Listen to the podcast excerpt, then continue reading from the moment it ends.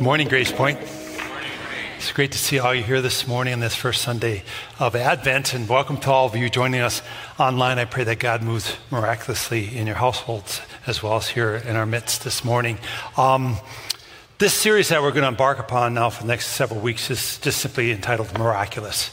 And what we want to do is talk to you on the divine, wonder working side of the Christmas story. And I pray that it really touches your heart uh, anew. I love having grandkids. Personally, they're just a lot easier than kids are. Um, this last summer, Vicki and I were going up to the lake and we swung through Fargo and we picked up a couple of uh, our, our, grandsons in Fargo and took them to the lake with us earlier than their parents were going to get there. And uh, the, the littlest one is named Ezra. He was six at the time. And um, we, he had a really good day. You know, you can, we're at the lake in northern Minnesota, you should have a good day, man. So he's having this great day, and he's just enjoying the moment. He's just getting into it all. And then at the end of the day, my, my uh, daughter Liz, who was up there with some of her kids, uh, read them all from the Bible. And he just, he just loved that. And he shared this with both his grandma and me. He said, This was the best day ever and which makes your heart sing, right? He said, I got to do all this stuff, and then I got to hear about God at the end of the day.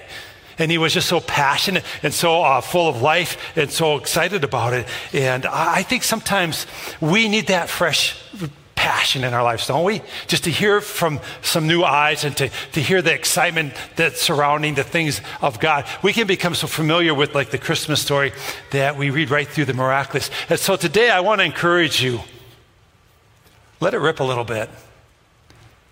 Let this just t- touch your heart. Uh, maybe ask for God to give you fresh eyes as you go into this Advent season to have this uh, uh, experience with God that's, that's new and fresh and deep, and because He's a wonder working God. I remember um, a note I got from a professor when I went to Indiana Wesleyan University. He would do that. He, I, I, was doing distance learning, and so he would write and fill up the margins of my, my, my papers with just thoughts. And this one thought has always stuck with me for the last uh, 30 years or so since I did that uh, experience. Um, he said, and he, you know, I have a mechanical engineering degree. You all know that, right? Most of you do. And so he, and he knew that. And so he said to me, Steve, it's okay to be bored with physics which I don't think is boring, or, or, mathemat- or, or mathematics. He said, You can be bored with that, and you can even teach it in a boring way. But then he went on to say this never ever become bored with the word of the Lord, and never ever present it in a boring way. He said, because it's anything but boring, and we make it short of what it's intended to be when it becomes uh, boring. So he goes on to say, it's okay to be bored with physics and math, I guess but not with the, with the Word of God. I remember going to a, a funeral of a friend in Williston, and it was at another church. And I had gotten to know him um, pretty well. And so I went to this funeral, and the pastor spoke in this monotone voice. No emotion, no nothing, just, you know, kind of like the Charlie Brown parents, blah, blah, blah, blah, blah, blah, blah, blah. And I, I remember how offended I was personally because this was a friend, and I thought, celebrate his life. Show a little passion here. Show a little giddy up and go, right? And, and, and, and not to sound too critical, but her, her, her well, now I've revealed what I forget I said that.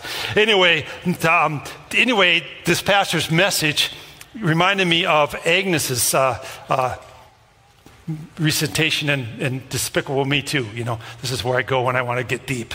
Despicable Me 2. But Agnes is practicing her Mother's Day presentation to, to Gru. And, and, you know, it's really monotone, right? And she gets done, hey, we love you mothers everywhere. And I remember her go, well, we need to work on presentation just a little bit here. Um, you know, we don't have to put on a show uh, when it comes to being a Jesus follower, but we should have some passion to our faith, right? Are you with me on this? There should be some fire that burns in our belly that it's hard to contain. We should have some giddy up and go, to use a Western analogy. You know, we should just be uh, uh, uh passionately following Christ. I mean, Peter preaches to, to, to, to, on that, you know, Pentecost, after Pentecost, he preaches, and 3,000 are saved, and the church is born. It's super exciting, and God was adding to their number daily those who he, he had ordained to be saved. And then, then you know, Peter's walking along, and the, the, the, the man crippled from birth sit, you know, begs him for some money, and Peter says, Silver and gold have I none, but such as I give you, uh, I, uh, such as I have, I give to you in the name of Jesus Christ. Stand up and walk. Well, the dude didn't just stand up and walk, he stood up walking and jumping and praising God. There was some passion uh, at what God had done in his life. And so, what I pray as we go through this next several weeks of Advent is that you see Christmas with some fresh eyes. And there's some praise that breaks forth in your heart that you can't contain because God's inter- in- interaction is so divine. And this story of Christ's birth is so miraculous. And um, Jesus, though fully human, we know is fully God, and everything about him is divine from the get go uh, until the end of his days on earth, and it's still continuing on into our time. The Lord, knowing our propensity, you know, um, towards unbelief gave us a lot of proofs to validate our faith. And sometimes in a season like this, we get into a bunch of proofs. I'm not going to do any of that. Some of you are going, oh, yay, hooray. Don't do that we, we, today I'm going to ask you, friends in Christ, would you just believe it? And would you just receive it? And would you allow God's words, His ways, His truth to just change your life? Just receive it and let it change your life and how you do, do life. Would you just get to that point? Because it's such a divine, miraculous thing that I'm going to talk with you about today. It should have an impact on us. We need to believe it, we need to receive it, and we need to order our life differently because of it. So I'm going to start with John, the relative of Jesus. I love to read. Anybody love to read in here? Yeah, I still like to read paper books. I don't know if it's just an age thing or what. I, I love the feel of it, and, and it's easy on the eyes. But I've noticed this about books, whether they be fiction or nonfiction, and I read both a lot. They usually begin with some kind of prologue. Amen?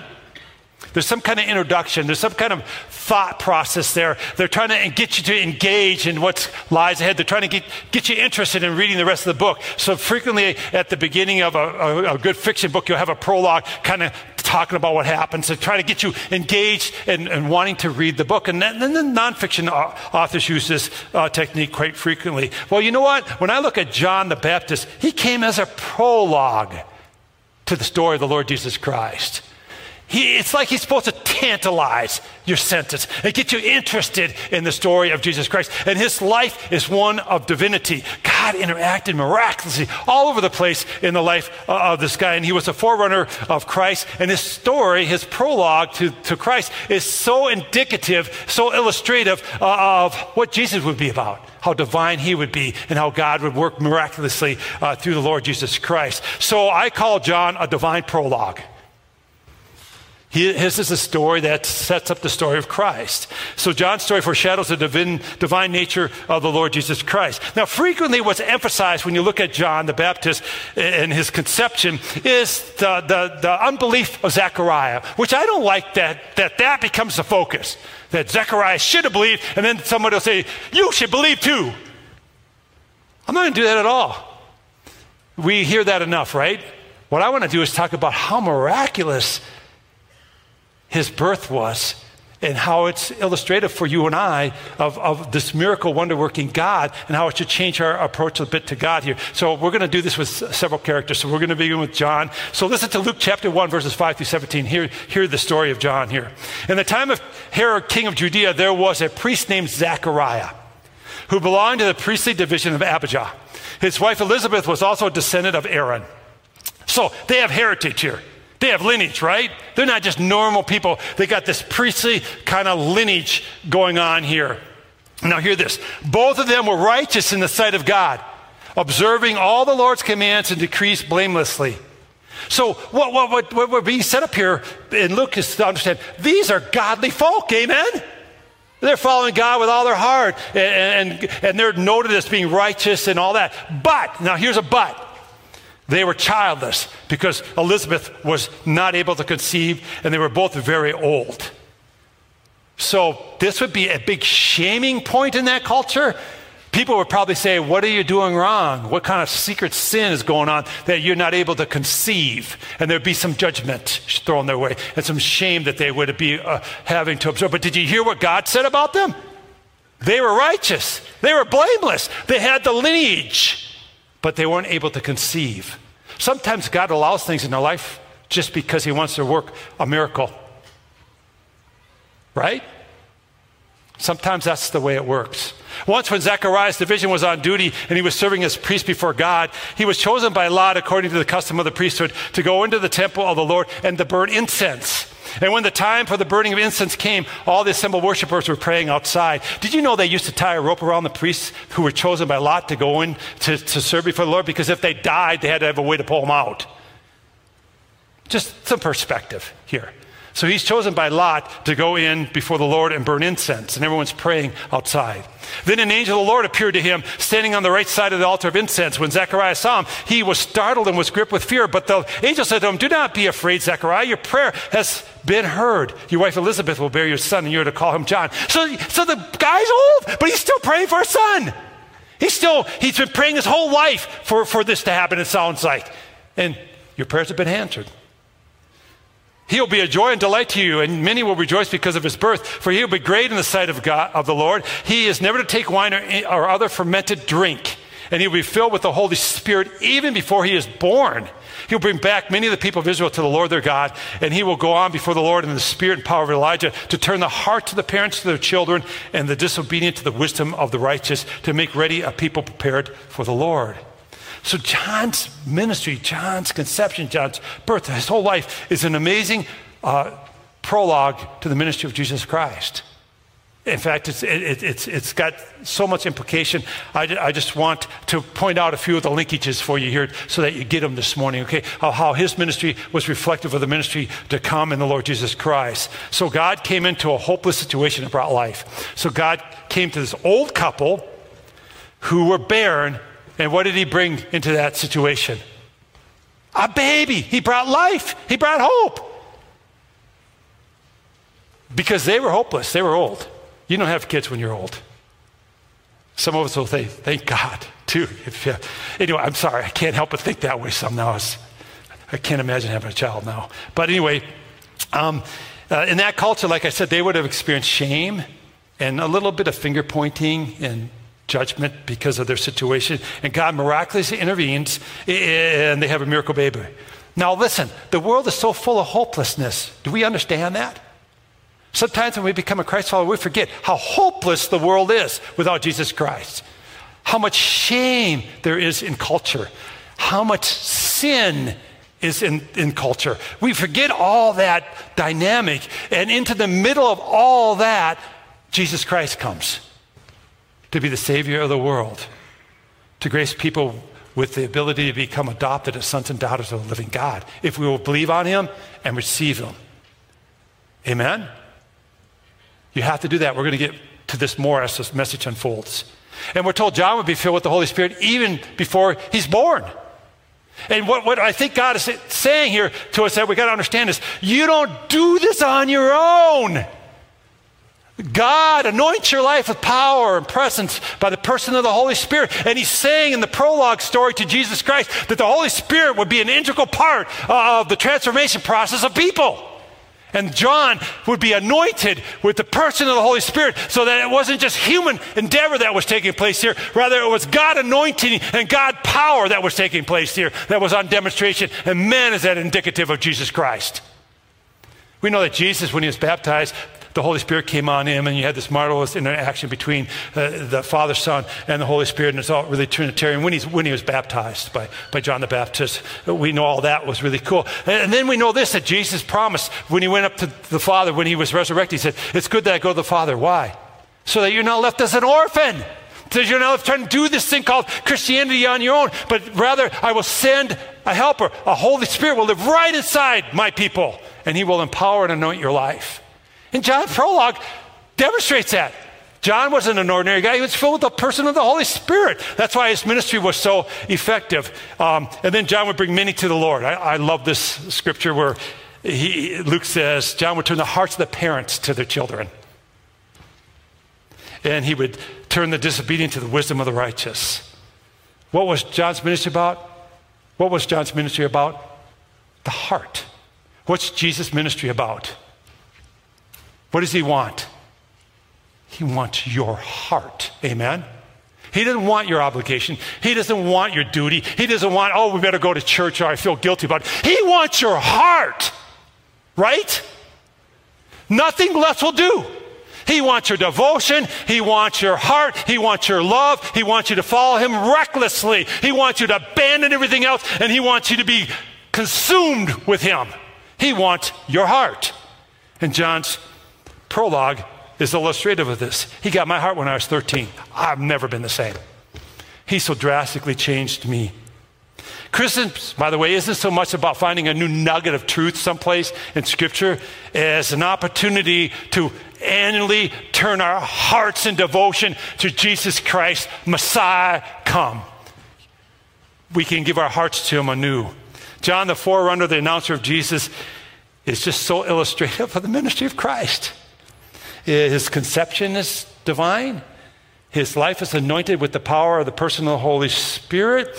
He affects all those around him for the glory of God. Isn't that Christ? That's what Christ did. I always think of, of the Bible this way it's one big story. It's just in my mind all the time now. All these sub stories and all these things we learn show us Christ if we're, if we're looking for it.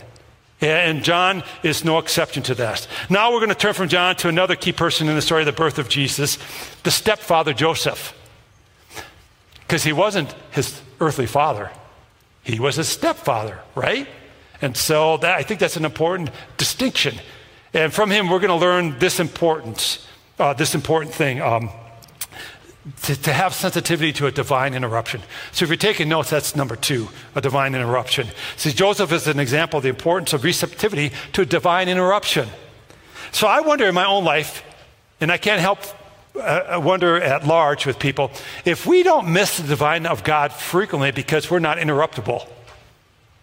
We're so busy doing our own thing. We're so busy with our own plans, our own careers, our own lives, our own marriages, whatever, you know. We're so busy, busy, busy that we can't hear the voice of God. And we're not very interruptible. As I read about Joseph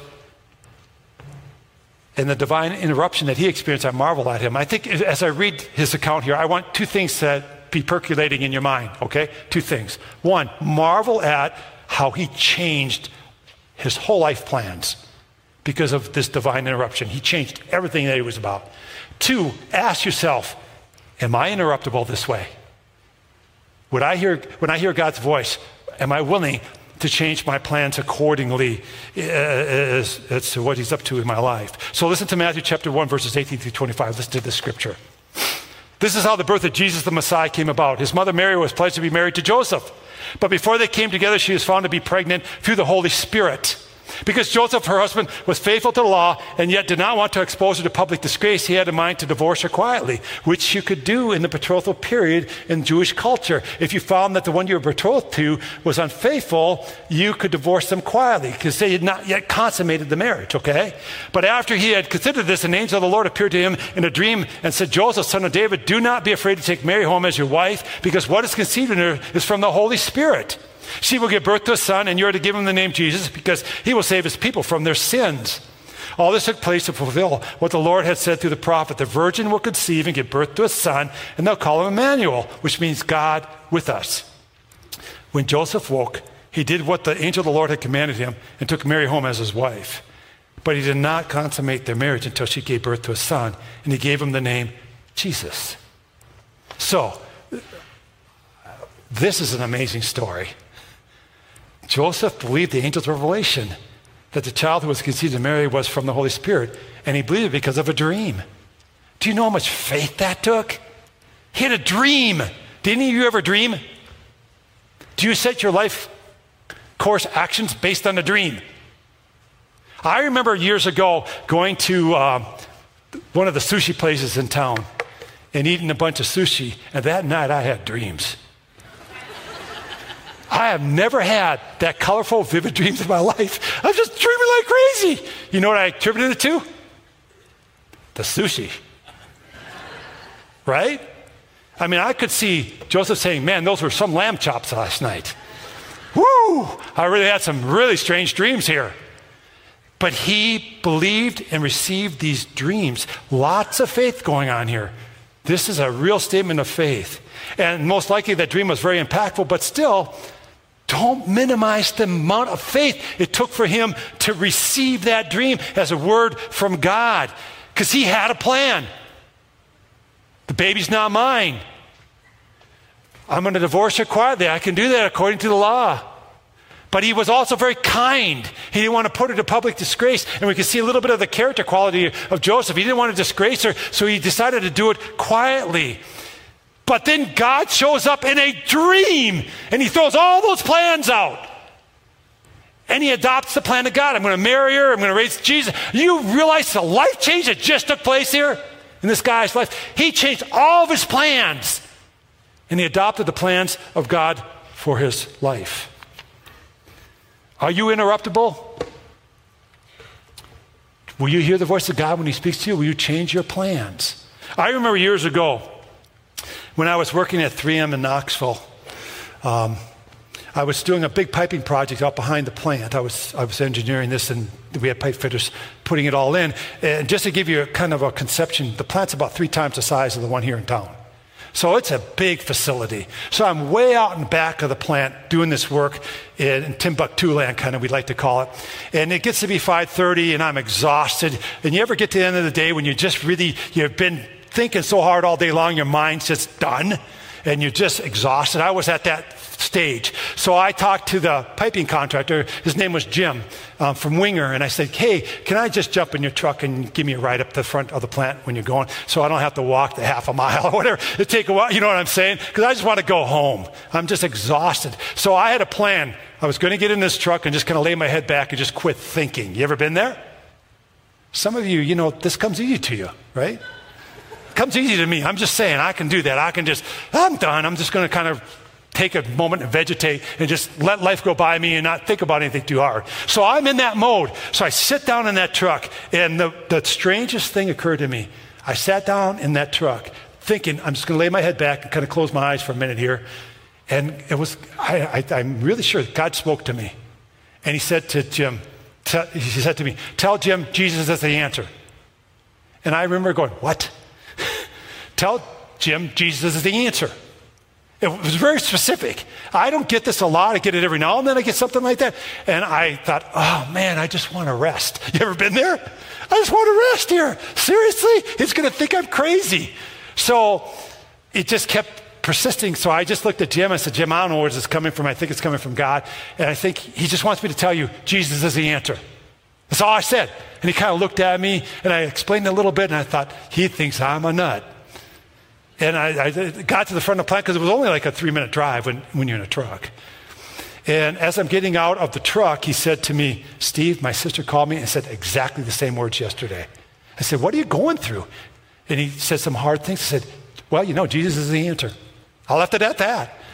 But God interrupted my plans.